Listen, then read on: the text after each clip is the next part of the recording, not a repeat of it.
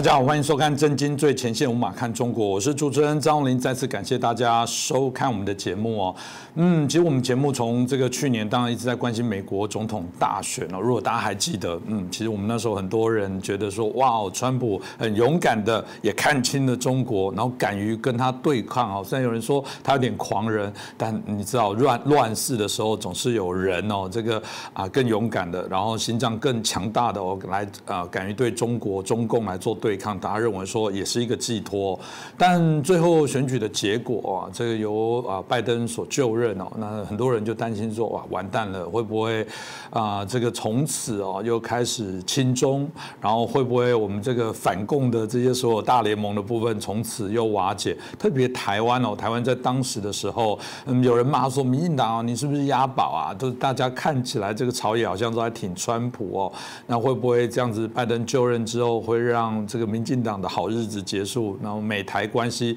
可能会陷入这个啊历史的低点。可我们看到一月二十哦，这个拜登就任以来，显然这些问题哦并没有马上发生，而且啊有些动作，这看起来拜登同样也没有手软，而且延续川普的一些策策略持续的一些进行哦，当然就有许多的一些讨论了。所以我们邀请到我们中国经济学家，也是我们的旅美学者，我们陈小农博士，陈老师你好，你好。主持人好，观众朋友们，大家好。是陈老师，我们刚刚有提到这个美台关系，至少了目前看起来啊，并没有立即降温哦。不管是我们看到的啊，博流的大使哦啊来到台湾，这是断交四十多年来第一次有。然后我们看到这个拜登派他的好友也来到台湾来拜访蔡英文哦。那这过程当中，当然也对于所谓的台湾有许多的承诺。他们反而说，哇，这个其实是我们啊有史以来台美关系是最好啊最紧密的时刻。课，所以我想请老师来谈一下，你觉得这个是真的代表拜登也对台湾有一些啊，我们讲承诺，不管是从各个面向，从民主，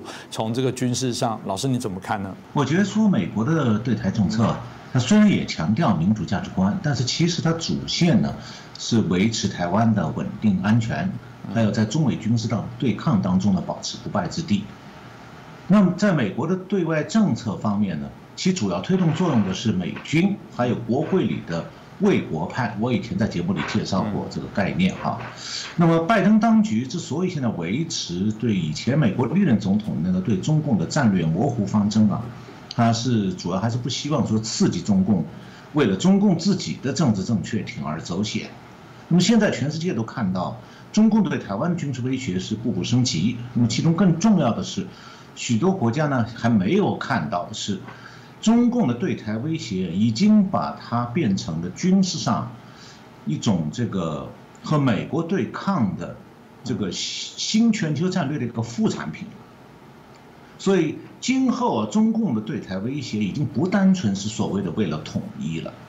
它的对台威胁本身是中美军事对抗的一个关键的环节，一个组成部分。当然，美军自然也看得很清楚。所以会接连不断的就台海危军事危机发出警告。那么对美军来说，中共的对台军事威胁与对美军的军事对美国的军事威胁其实是一回事，不能够区别对待。那必须是一体化的应对。所以中共点燃了中美冷战之后啊，台海危机就自然而然的国际化了。那么不单是说美国必须应对中共夺取第一岛链的威胁，那么日本也必须同步应对。那么台湾的地理位置是第一岛链的这个重要的一环，所以台湾既然处在第一岛链上，中共与美国的军事对抗，台湾就不可能置身事外了。所以这个是中美冷战的当中这个国际关系方面一个基本的战略背景。那么在这样的背景下，美国现在在外交层面是加紧美台的交往，制定一系列友台法案，也派人到台湾来访问。你对台湾来讲，外交层面上呢，如果想要有更大的突破，还取决于未来中美关系的走向。那么当前呢，最关键的是军事上的双方的合作。那么台湾是主动要增强自己的国防能力。那么所谓美军协防台湾，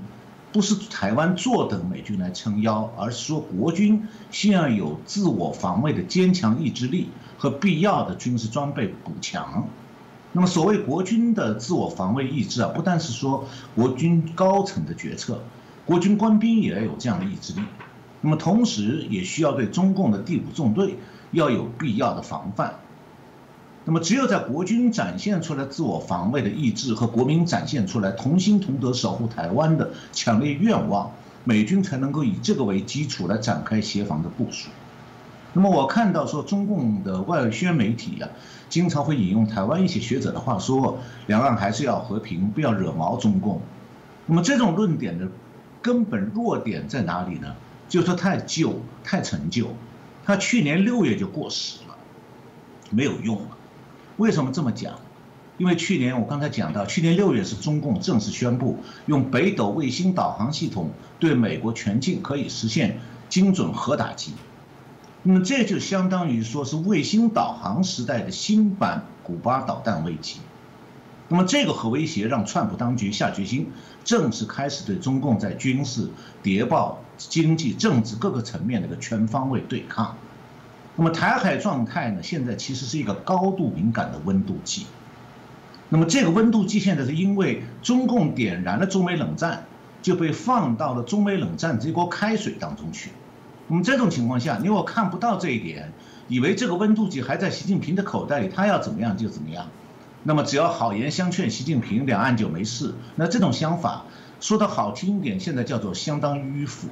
说的难听一点，就相当愚蠢。那么至于中共为什么要对美国付诸于军事威胁手段，原因是说在美中美经贸谈判桌上，中共的小偷之手被抓住，因为中共做过去二十多年来的经济和军事崛起，主要是靠盗窃知识产权和技术军事机密。也靠对美国大量倾销假冒品牌的商品，那么这个问题中共是打死也不肯认错的，更不舍得放弃，因为他一旦认错守法了，那么从保证从此不再犯这样的罪错，那么首先是让中共在国际上彻底丢脸，同时也断掉他继续想要崛起的道路。所以中共最后就是掀翻了美中经贸谈判桌子，用军事威胁这个唯一他可以愿意用的手段。试图胁迫美国让步，放弃对中共的压力。但中共呢，毕竟是没有冷战的经验，他是有军事专家，但是他没有战争问题上的战略家。这种战争方问题方面的战略家，必须是要站得比习近平还有中共军方高阶将领更高更远，而且讲出来的话有权威，连习近平都必须听。那中共有这样人吗？没有啊。在极权主义国家，还有法西斯主义国家，政治领导人和军方将领常常是独断一切，根本听不进不同意见。而且，就算中国当中有人具备这样的战争方面的战略思维，他也不敢讲真话，那会得罪高层啊。那么，当年大日本帝国战败以后啊，军方将领总结教训的时候感叹的就是这一点，就说有人喊打仗，以为打就一定赢，就是没有想到过说敢打不难。难的是停下来，整个国家被送上战争悬崖，就发现找不到路下来。那么现在中共犯的同样的错误，他点燃中美冷战时想不到，冷战火点起来以后啊，它不会自动熄灭的哦。双方冷战双方是只能零和博弈，一直到其中一方彻底失败。那美苏冷战教训呢就是这样。所以现在如果有人想劝中共说你停止中共冷战、中美冷战好不好？因为中美冷战对你没好处。那这个人就会踩到中共最痛的脚趾头，因为啊，那是共涉及到中共共产党最核心的意识形态教条，就是所谓他们他们也有红色政治正确，那面关键一条就是共产党永不败，或者我们用共产党教科书的话讲，就是所谓社会主义一定战胜资本主义。那么为什么冷战的火点起来以后就不会自动熄灭呢？因为地地球上的冷战从来都是不自量力的共产党政权点燃的，那么冷战开始以后，共产党政权绝对无法后退，更不可能完全让步，因为后退让步就会撕碎他那个政治正确的教条，让他在国际上和国内都立足不稳，所以中共是只能选择对美逞强，那么这样呢是证明了他的政治正确教条了，可是冷战自然也就停不下来，只会逐步升级。是刚听了老师所介绍部分，大家也可以知道中共的这些惯过去哦惯常用的一些方式哦，但到底这个拜登看得懂吗？哦，呃，拜登过往一直被认为在中国议题上面有点骑墙派，即便到如此哦，所以我们刚一开始看起来，他也说号称是啊台美啊邦谊最稳固的时候，嗯，但是大家还是会担心哦，像我们看到这个国务卿布林肯对于所谓的过往肯定啊川普的路线，但随后的部分大家如果还记得的话，那时候拜登就说啊，这个呃新疆哦，那不这只是我们当文化差异，这不要错怪人家，这可能只是大家对于这个认知上有点不同，大家非常的错愕哦。那当然大家就很担心说，那这会不会也是拜登真的骨子里面哦，其实并没有那么反共，他还是有原来他过往然后对于中共抱有某些理想哦，甚至梦想哦，觉得嗯，我们还是给他一些机会，他还是会善良的扮演这个地球。村的一份子哦，只是我们大家搞不懂到底这个拜登政府对华的政策到底是如何哦。老师，这段时间您这样观察，你怎么看呢？呃，我想现在啊，我用词的时候，呃，会比较不用少用“拜登当局”四个字，原因是我越来越觉得拜登他已经不是一个自己能够独立决策的人。那么我，所以我用的是拜登的民主党当局。那美国现在官方的说法呢，叫做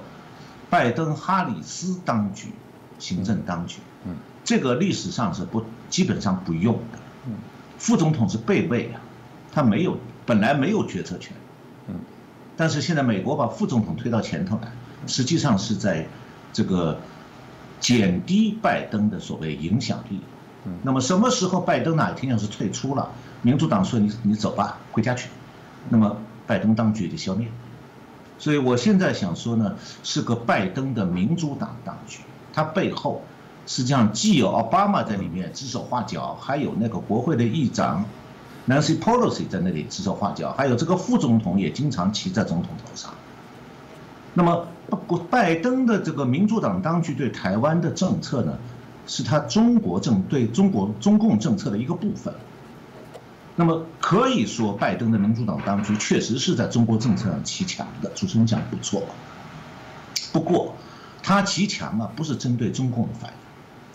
是在国内不同的政治压力派系当中骑墙。那么我想以前在节目里提到过，就是美国影响政策，特别是对中共政策还有台湾政策，有三派，呃，我把它叫做卫国派、卖国派和害国派。以前讲过，我就不再重复了。那么这三派分别对民主党当局的中国政策有什么样的影响呢？简单来讲，卫国派主要是军方和国会议员当中一部分人，他们是很清楚看到了中美冷战对美国构成的迫在眉睫的威胁，所以呢，这个军方会反复的警告。那么我也在以前节目中也反复讲过，所以他们现在这个是。就是卫国派是要求军方立即采取坚定的应对来维护印太地区的稳定，那么这样才能够守护美国的国家安全。那么这样呢要求呢，拜登是通过对军方行动的默许，还有美国国务院安排的对台对日政策呢，呃，实际上是体现出来的卫国派的主张了，这大家都能看到。那美军对共军威胁的反制也是越来越清晰，越来越强硬。那么。同时还有一个卖国派，它在哪里呢？主要是美国的商界和教育文化界，里面有大量的卖国派。那么商界呢，是希望中美冷战熄火，这样好取消对中国的这个贸易关税，还有出口限制。那么教育文化界呢，希望有更多中国留学生到美国，这样大学可以赚钱，那个教授开课呢也有人听，不然他自己饭碗就敲掉了。那么还有一些是从事中国研究的，还有一些从事理科研究的教师，他们是希望中国大陆留学生去修他们的课，有帮他们做研究，还可以为通过他们拿到经费。所以他们对 Trump 的全方位对抗中共的这个政策是恨之入骨的。那么 Trump 离开以后，他们是确实盼望马上就恢复奥巴马时代的那种对中共妥协让步那种磕头政策的。但这一派人有一个难处，就是。中共啊，他坚决不让步，这样的话就让他们找不到逼美国行政当局对中共让步的一种借口。那么，所以呢，不是拜登的民主党当局内部忽视熊猫、拥抱熊猫派的声音，而是熊猫现在总是挥舞着它的利爪，张开大口，露出利牙，这样的话，它就没有办法拥抱这只熊猫啊。所以，他也没办法讲说，你看那个张牙舞爪的那个熊猫现在非常乖，它明明是很凶嘛。所以现在这样的话，作为一个结果，就是说。这个美国经济上的不少政策，现在是只能延续川普时代的既定方针。那每次拜登派人去和中共联接触的时候呢，拥抱熊猫派都是希望说尽快出现一个中美关系的大转机。那么这次最近中美国那个气候特使克里到中国去，又让他们失望了。当然了，拥抱熊猫派呢不会放弃，但是他们总也成功不了。那么除了这个卖国派以外，还有一派是害国派。就是他们不关心熊猫凶不凶，也不关心美国有没有危险，他们就关心一件事情，什么事情呢？就是自己这一派的政治正确的政策清单要坚定不移的实行，不但在国内要贯彻到底，而且要推广到全世界。目的呢，就是要通过证证明说政治正确是普世价值，这样来实现政治正确派在美国国内和在国际上的一统天下。那么也就是说。政治正确派，他们想要有长久的一派专政。那么，他们其实对中共的一党专政是并不痛恨的，因为彼此都是追求一党专政嘛。那么，政治正确派的政治清单呢，大体上都是奥巴马时代提出来的，现在正在迅速推行。我后面会谈到一点。呃，所以现在奥巴马而不是拜登，才是这个害国派的精神领袖。从这个意义上讲。奥巴马现在通过操纵白宫，仍然在当美国的半个家，而这个他当半个家是美国的灾难。那么到目前为止说可以影响政策的这三派啊，还没有公开的打内战，互相攻击，而是各唱各的调，各唱各的歌，彼此互不妨碍。所以美国的政治，还有美国的决对外关系的决策，就是这种状态的混合。那如果是看不懂这种复杂的局面呢，就比较容易会把一派的一个诉求看作是美国整体政策的唯一方向。其实美国的政策形成到现在为止并没有整合在一起，对中共的政策也更是如此。那么中共呢一直对美国的政策转向有利于中共啊抱有期待的。那么之所以如此，也是因为中共觉得说美国你的政策不是一直也有点相互矛盾吗？这种情况。强势的创普时代是从来没有发生过。那么大体上来说，在对台政策方面是卫国派占上风，拥抱熊猫派呢只会在美国国内小声的低估，但是不会大声反对。那么政治正确派其实对美国的对台政策是不闻不问的。那么在对中国政策方面呢，卫国派也占上风。拥抱熊猫派虽然反对，但是不敢理直气壮，怕人家说他们亲共。那么他们只有到中国去了，哎，在北京他们会大声的批判，川普的中国政策，但是呢，美国媒体也不报道他们在中国说的批那些话，包括一些所谓的诺贝尔获得者、诺贝尔奖获得者，我也并不看重他们，也不尊重他。那么政治正确派呢，对中国政策是不大多嘴的。那么这样的话就有一个问题，就当我们谈到美国的专家也好，美国的政客也好，美国的。这个各种人物，他究竟属于哪一派？有时候不太好判断。那么，我觉得有一个尺度可以来量一量的，那就是说他在中国政策上是不是主张缓和中美关系？基本上你就可以知道他什么人了。拜登当局任命前国务卿克里担任一个前所未有的这个莫名其妙的气候特使，这次又把这个气候特使派到中国去，这个不是卫国派的诉求。也不是卖国派的诉求，是害国派的诉求。因为在政治正确派的政策清单上，全球气候问题位居前列。呃，但是全球气候问题到底是个真问题还是假问题啊？美国现在国内在政治正确派的政治压力下，已经不容许自由讨论了。那美国民主党当局是所以派气候特使去中国，是为了配合，要中共配合他。让民主党这个气候政策得分。那这次克里去访问呢，中共没有给这个前国务卿面子，只是在一些空洞的话题上讲空话。那美国是要在四月二十二号到二十三号主办这个四十国气候峰会，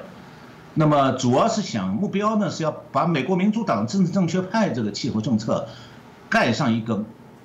在通过全四十国气候峰会盖上一个美国主导这么个印章，塑造一种说是美国登高一呼万山响应的这种效应。那么中国是世界上燃烧煤炭最多的国家。所以，如果习近平能够参加这个视频峰会呢，拜登的民主党当局就会觉得说事情蛮圆满了，所以就拜登政府向习近平发出了预参加那个四月二十二号那个四十国气候峰会的邀请。那么，克里这次去访问中国的关键任务也是说，要说服习近平参加这个峰会。但是，克里访问结束了，美国仍然没有得到习近平是否会参会的确切消息，一直到今天。中共才正式宣布说，习近平要参加这个气候峰会了。这说明呢，中共尽管要做出比较强硬的对美姿态，其实还是非常想拉近和美国的关系。所以最后答应参加这个会，给拜登一个面子，不要搞得太僵。下面我给大家介绍一下，这个四月十九号，《华尔街日报》发表一篇社论，标题叫做《克里在气候问题上磕头》，将 Kerry's climate 磕头。这是这个报社的编委会去年就《华尔街日报》的编委会去年就讲过，让克里负责和中国的气候谈判，无异于穿着大木桶回家。什么意思呢？就你去谈判，最后把衣服输光了，你只能穿穿钻在大木桶里头，扛着大木桶回家。那么这次这篇社论，四月十九号社论说呢，这次会谈所有空洞的废话，并不是没有代价的，它会损害美国的威望。也会让美国错失参与更重要议题的机会。把气候问题作为拜登政府早期对华访问的唯一焦点，这都无异于告诉中国人，美国将这一问题置于双边关系的其他问题之上。如果这意味着美国不会在台湾、香港、北京对湘江、南海、朝鲜知识产权等问题上与美国打交道，那么中国是很乐意在气候问题上喋喋不休的。但北京很清楚。他会无视任何可能影响中国经济增长的碳排放承诺，所以《华尔街日报》社论说，克里的上海之行没有引起中国方面的反应，呃反反思，反而给了中国领导人一个展开公关攻势的机会。所以最后呢，社论说，这次双方会谈没有任何新的协议，这是件好事，因为任何气候协议只会是单方面限制美国。那么其实啊，中共并不认同美国民主党那个政治正确派的所谓的。这气候政策，那么客观的讲呢，这种不认同，也不是完全没有道理的，因为美国民主党的所谓气候政策已经变来变去，很变了好多了。以前我们都记得高尔副总统时代是叫做地球暖化，这说法后来科学上已经靠不住，这被证明不存在的。所以呢，现在变成了气候变化，说要应对气候变化政策，这个话其实说起来是废话。地球上气候不是永远在变化吗？问题是到底在怎么变呢？什么原因引起的？你分析计算的根据和方法正确吗？从科学角度来看的话，里面问题多多，根本就没有可靠的结论。那么中共在环境上所关心的，其实就是一条，它烧煤，然后导致粉尘过多，然后这个空气污染了，所以它要限制烧煤，但是它根本不关心什么二氧化碳排放过多。我这里插一句，如果有研究这个气候问题的专家，呃，其实你们应该知道，全世界现在政治正确派的研究气候问题的方法有个大错，他只分析气二氧化碳排放，不分析二氧化碳吸收。地球上从我们中学生物课都学过的，植物会吸收二氧化碳，那么气候学家从来不分析二氧化碳吸收，所以。非洲没有植物的地方和美国、加拿大大量植物的地方，二氧化碳的排放以后的吸收度是不一样。我这里不多讲了。那么中国以前加入西方国家的巴黎气候协定啊，是因为奥巴马承诺说每年给中国补助，帮助中国去减少燃煤的污染，有钱好赚，中共当然不拿白不拿。那么至于现在美国民主党当局这个气候政策。中共其实主要是利用这个机会，要美国在经济政治上让步，同时呢，中共还要向美国展示所谓他的国际影响力。所以就在这个克里四月十六号在上海在商谈和中共官员商谈的时候，当天晚上，习近平就同法国、德国的领导人开了一个所谓的气候问题峰会。仅凭这个动作想表示什么呢？就是说，不要以为美国你才能开气候峰会，我照样把法国、德国领导人拉来参加我开的气候峰会，人家也给我面子啊。是，刚其实听到老师提到的部分，当然这个部分值得我们来好好来做观察。当回到这个不只是美中啊台三方的关系哦，这一阵子在对于中共的对抗里面，其中一个国家叫澳洲，他们的总理还是大声的对于中共啊来斥责，还是认为哦这是民主跟威权哦，未来的一个对抗，呼吁全球必须要来团结对抗中共哦。那不只是这个啊澳洲，那我们看到包含加拿大，理论上加拿大。过往或者澳洲，事实上对中国来讲都有一定的友善互动的程度哦。可这阵子啊，加拿大同样的也支持自由航行，同样也派军舰去经过台湾海峡，大家就很好奇啊，诶，这个澳洲或者是加拿大哦，嗯，到底是基于怎么样的一个角度？他们到底怎么样来看待对华对中国的这些相关的政策？老师你怎么分析呢？嗯，好，这方面我可能要稍微多介绍一点啊，就是在中美冷战当中啊。与美国利害相关的国家里头，除了台湾和日本，就要数澳大利亚了。那么我以前在节目中介绍过中共的印太战略。那么这战略的基本目标呢，就是说他对美国实行战略的核威胁，那么同时试图控制从台湾到南太平洋一系列国家。那么他在近期有三个目标，第一个就是要基本控制南海的国际水域，把南海变成事实上变成中国的内海。第二是打通巴士海峡和澳大利亚北部沿海地区内的水下航道，孤立澳大利亚和台湾。那么这两个目标，我刚才讲的第一、第二个目标，矛头都是直指澳大利亚。那么为了达到第一个目标，现在中国正在菲律宾的二百海里专属经济区里边占领牛轭礁，准备建南海最大的军事基地，同时把菲律宾军人从他们控制的其他暗礁上赶走。或者派海军舰艇切断他们的这种海菲律宾的海上交通，这种把对方驻守人员逼走的战术，说不定将来会用到国军控制的太平岛和东沙岛上。那么，为了第二个战略目标，就打通巴士海峡和澳大利亚北部的潜艇的水下航道，中共现在正在印度尼西亚沿海进行水下航道侦测，同时在巴布亚澳大利亚北面的巴布亚新几内亚，准备花几百亿美金。在达鲁岛建海军城，那么美军对这方面呢是高度警惕的，所以今年一月到四月，美国的罗斯福号航母航空这个航空母舰编队做了一次历史上从来没有过的大范围的海上威慑性巡航，它是以南海为起点，绕着菲律宾和印度尼西亚走了一个三百八十六六呃三百六十度的大圆圈，最后又回到南海。那么具体经过是这样的，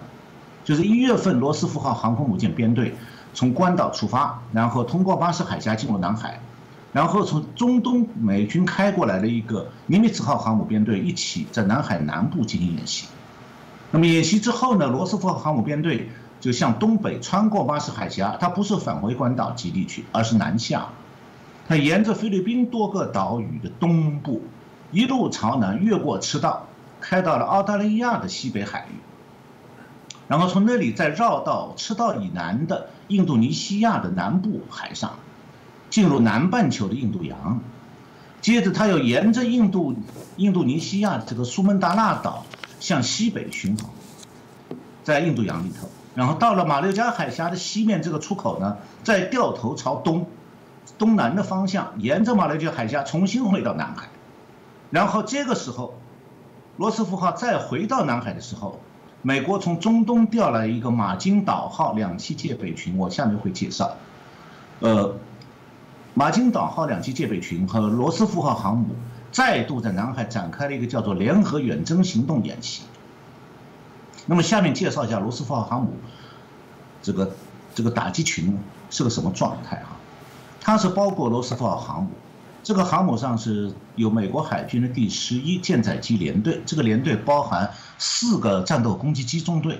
一个预警机中队，一个电子战飞行队，一个直升机海上攻击中队，一个海上战斗直升机中队，再加上一个后勤支援飞行中队。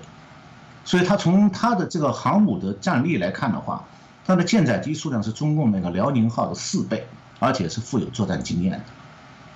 那么罗斯福号航母这次之所以要绕这么一个大圆圈，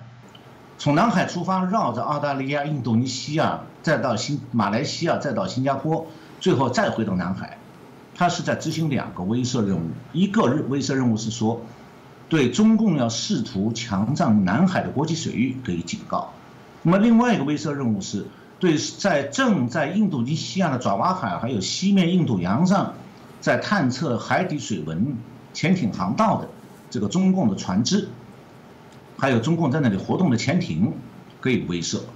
所以中共呢，呃，美军啊，现在实际上是用加强在南海、印度尼西亚、澳大利亚，还有东印度洋的巡航呢，作为威慑，给中共造成压力。那同时也是给这些国家必要的信心，让他们了解说，中共休想在南海和印度尼西亚、澳大利亚一带为所欲为。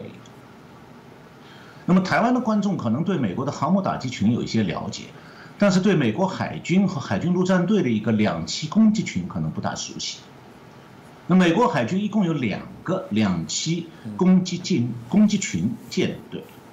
一个是常驻日本的冲绳，旗舰是美利坚号中型航母；一个是经常停留在波斯湾外海，旗舰是叫做马金岛号中型航母。那么驻冲绳这个两栖攻击群舰队呢，是为了预防东海地区的突发事件，也就是说，它实际上是要保护台湾的。那么另外一个驻中东的两栖攻击群舰队呢，美国海军最近宣布了，把它从此调离中东地区，改归美军印太司令部指挥。那意味着什么呢？就美军一共两支海上突击军突击群舰队，那么现在全部都部署在中国周边了。那么这种军事部署是对中共在南海和东海的威胁做出了直接而明确的示意警告。那么所谓的两栖攻击群舰队，核心呢是一艘两栖攻击舰，美军是这么叫它的。实际上它是一艘中型航母，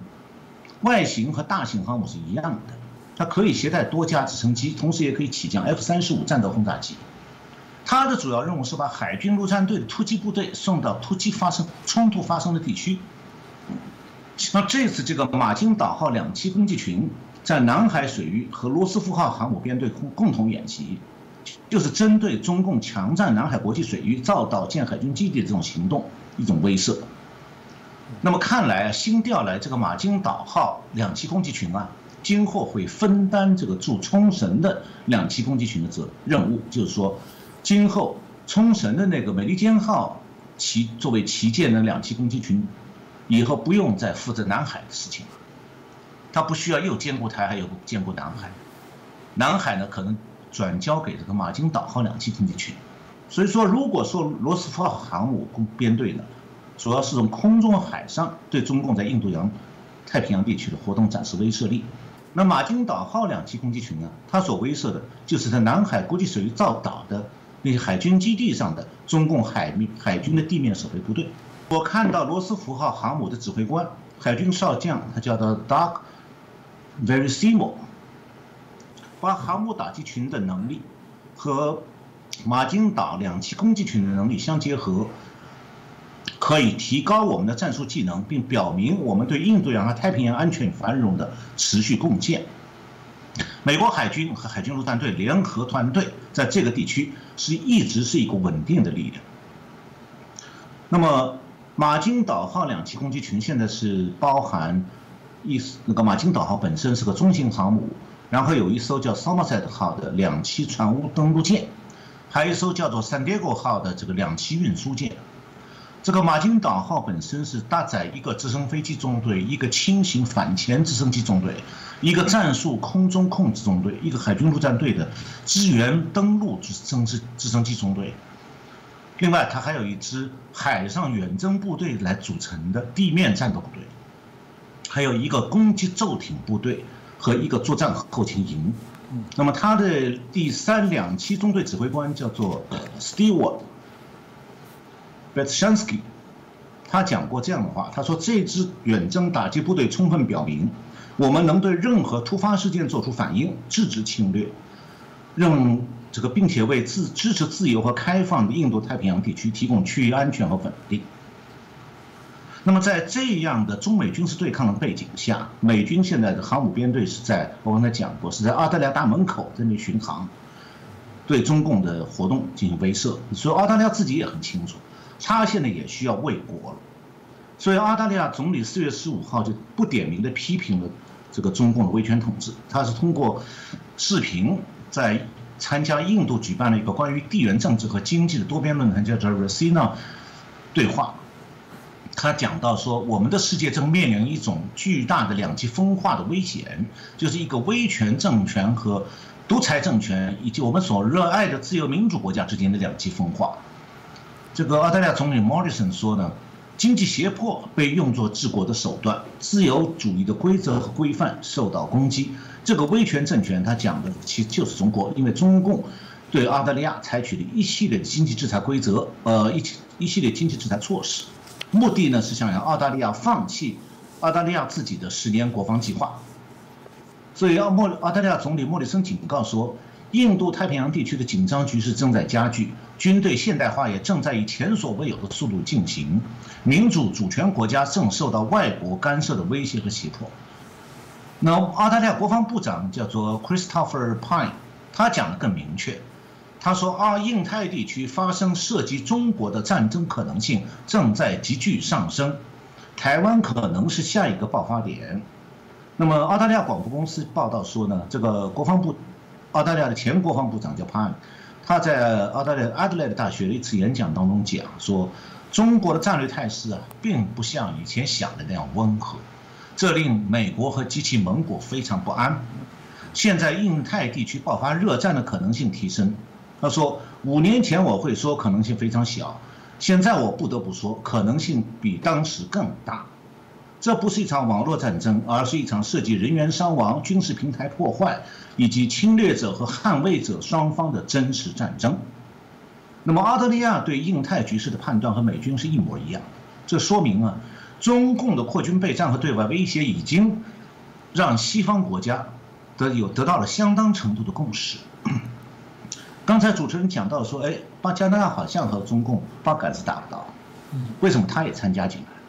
那我介绍一下澳大利亚广播公司最近去报道的一件事情。澳大啊，不是澳大利亚，加拿大广播公司，加拿大的一个国家安全局长叫做 David Vigno，他在一个智库叫做国际治理创新中心的演讲当中，三年来第一次表示说，加拿大几乎所有经济领域公司。都成为外国敌对行为者的目标，那么这个外国敌对行对行为者就是中共。他说我们的调查显示，这种威胁不幸的给加拿大公司造成了重大伤害。加拿大的生物制药、健康、人工智能、量子计算、海洋技术和航空航天部门面临着特别严重的威胁活动。加拿大情安全情报局观察到持续的和复杂的国家支持的威胁活动已经很多年了。他说：“我们继续看到这种威胁活动的频率和复杂性在上升。”所以他说：“这个加拿大安全情报局局长说，对加拿大国家安全的最大战略威胁来自外国的敌对活动。”那历史上呢，间谍的重点是获取加拿大的政治、军事和外交机密，但如今我们的对手更关注的是我们全国各地的小型初创企业、公司董事会和大学实验室的计算机系统中保存的知识产权和先进研究。他说：“我们最关注中共等国家政府的行动，这不是秘密了。”他说：“现众所周知，敌对行为者指的是中共。”敌对行为者的目标是员工、前员工、学生、教授、承包商、商业伙伴。目的目的就是获得一个进入电脑系统的一个许可，然后从那里盗窃信息，在存在 U 盘里以后就走出门外去了。那么有关中共的全球谍报活动。我们以后有机会再专门介绍，因为那是也是一个很丰富的题材。是，谢谢老师哦。刚刚老师提了之后，我们当然每次都会想这个问题啊，就是说，嗯，对啊，中共也是对自己信心满满，可以同时对这么多国家都展开了啊战狼的外交，或者是我们刚刚提到无所不用其极，做了许多的一些方式。这阵子又被查到说，哇，连一个餐厅装的监视器，有些资讯资料都会回送回啊中国等等哦。所以我们从前面。聊到现在，老师，你到底会怎么样重新来界定所谓的啊拜登对中国对华的一些策略呢？呃，主持人问的问题很好，嗯，就是大家搞不太清楚啊，是因为他本来就不清楚，嗯，你没办法搞清楚的，是，所以主持人说用什么怎么样来描述盖拜登的中国政策？我想了半天，我用十二个字，是，就是支离破碎。相互矛盾，回避实质。嗯，所谓的回避实质，是指说他不敢公开承认中共是战略的敌人，是军事威胁这个实质。他要用什么战略竞争对手这种概念，模模糊糊的。那么所谓支离破碎、相互矛盾，是说他的很多政策不是理性思考的结果，而是按照政治正确派意识形态的神主牌在操作。那么这些乱七八糟的一政治正确派的神主牌政策呢，本来就是一团混乱，那自然就免不了支离破碎、相互矛盾。所以在这种欺，我们说拜登在骑墙，他这个骑墙态度背后，有一些是很多人看不透的。美国民主党当局这个意识形态背后啊，它的背景是什么？这是拜登这个对中很多政策支离破碎、相互矛盾的一个根源。那我想说呢，美国民主党当局和中共产党政权有一个相同的地方，就是他们都是被意识形态绳索所束缚。那么中共是被共产党永不败这个意识形态绳索束缚了。那民主美国民主党是被他自己列在政治正确那个清单上的各种他自己规定的政策束缚住了。前面我们讲过这个气候政策，气候政策就是他的清单上排在前头的一个。嗯，那么政治正确的。清单上还有这样一些东西，我讲的大家不要笑，都是事实啊，现在正在做的。比方讲，对美国黑人要给历史补偿，但不管你祖上这个是不是黑奴，一律要优待，就是凭肤色优待。还有呢，美国黑人现在变成出现说在很多州变成犯罪宽容，就说黑人杀人了没事，警察不抓；别人警白人杀人，警察杀了黑人罪犯，那抓警察。这是一一种政策，还有一个叫做性鉴别政策，就是说现在拜登政府按照民主党的要意识形态推出来，叫做一个人是男是女啊，你不能这个生理上做鉴定，你必须自我心理鉴定。就我说我是女的，你就得认为承认我是女的，而且呢，这个男女应该同厕，儿童要开始变性的教育。另外呢，对家庭关系也有新的政策。规定说不许在家在这个学校公共场合和家里面用父爸爸妈妈兄弟姐妹这样的称呼，那样说是那是侵犯同性恋者的权利。还有呢，最近还有的州提出来，马上那个波那个马萨诸塞州提出来近亲近亲要允许结婚。再就是美国现在正在开放南部边境，让大批中南美洲的非法移民自由进入。这也是他的政治正确派的政策。还有这两天，更进一步宣布，美国全国对大麻解禁，鼓励大家抽大麻、吸毒，而且规定银行必须给大麻生意提供贷款。再一个就是校园里头，师生没有言论自由了，你不能批评政府的这个政治正确派的政策。就是这样一些乱七八糟的政策。很多了解美国的民主国家对美国民主党当权这种奇奇，只能用一种奇怪的眼光去看它。那么中共呢是认为说美国是衰落啦，所以呢你既然衰落，我还向你让步。我下面讲两篇文章，都是《华尔街日报》的，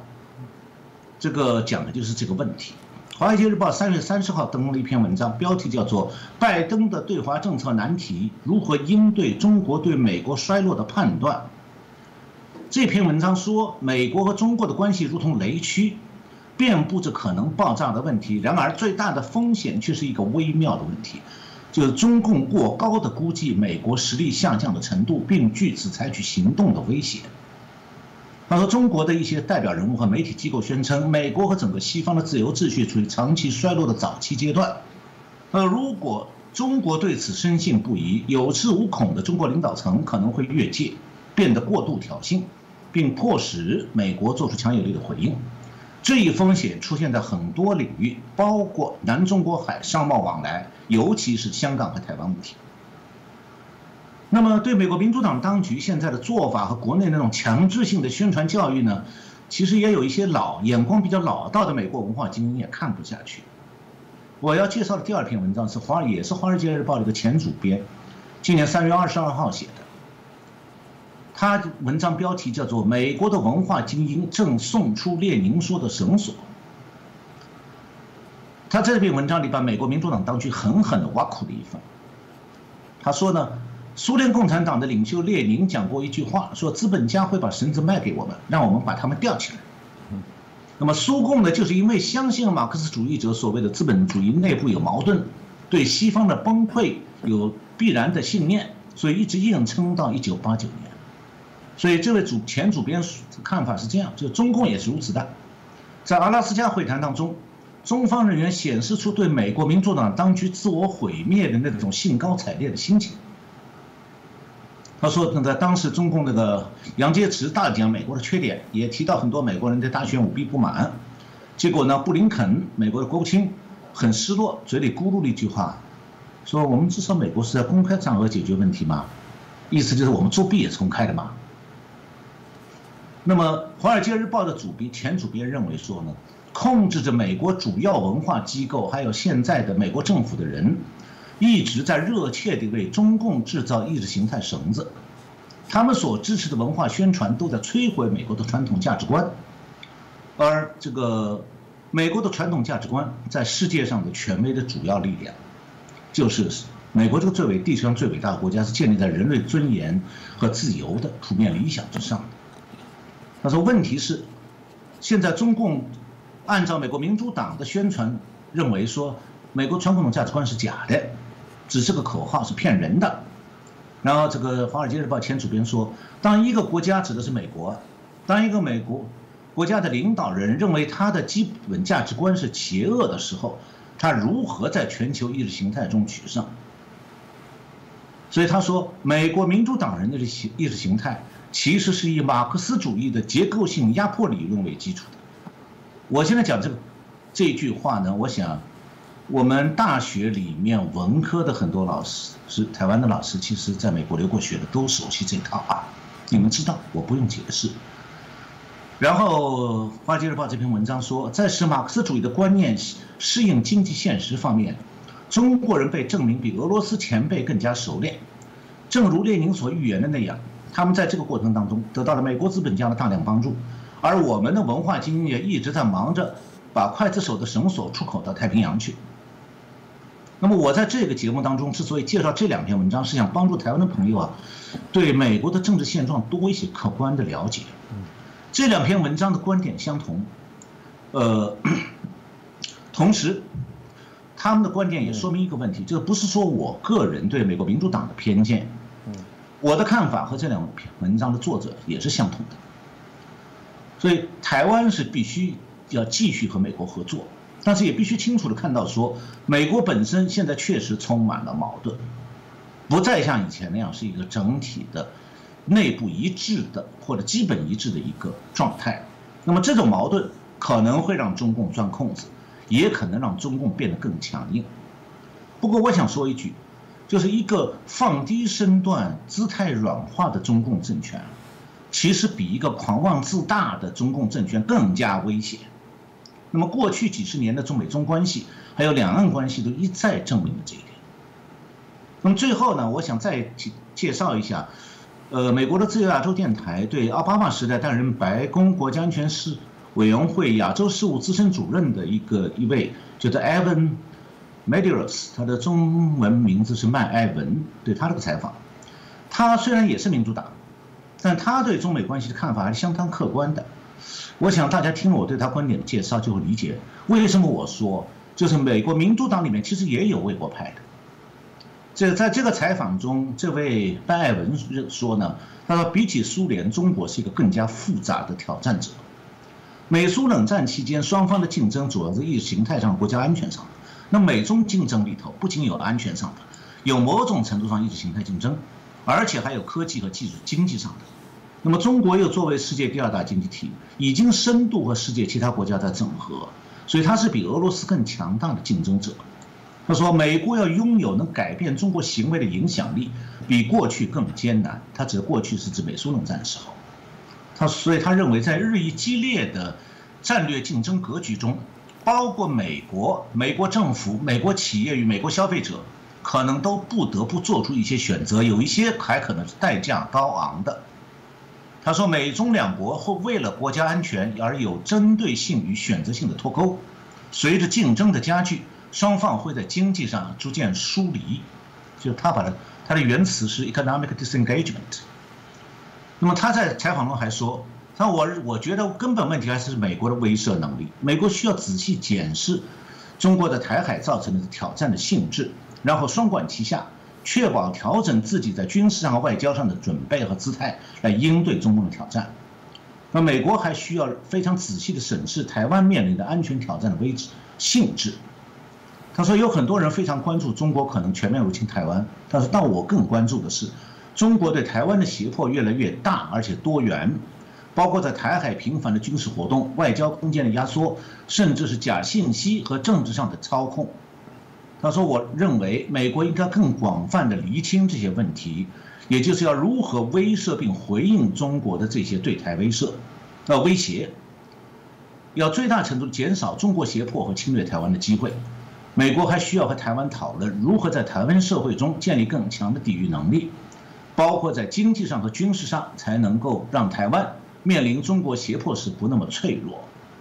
我想啊，他这些看法不仅对美国来说是中肯的，对台湾来说也是中肯的。那么我今天就讲到这里，谢谢大家观看。是，谢谢老师哦，清楚的做一些分析哦。其实从我们大家一个大灾问说，民进党有没有压错吧？哦，到后来看到整个拜登政府这相关政策的这些延续哦，然后整个国际形势，各个国家对于中国的这个本身的政体，中共本质上的一些认识哦，产生许多的拉拔。那老师刚刚也提了非常多的一些案例例子哦，啊，不同的一些观点哦。当我们呃看到有些是看来有中共惯用一些手法法。去做内部的分化矛盾，造成你们内部的一些动乱跟动荡啊。过往中共用这样方法，长期大外宣，长期对于这些国家的深入，我想难免都有他们在树立、培养他所谓的亲中派，而造成他们内部的一些矛盾哦。那另外，我想我们当尊重价值的各种多元哦，但我们比较怕的是这些价值多元，但做决定之后是不一致的。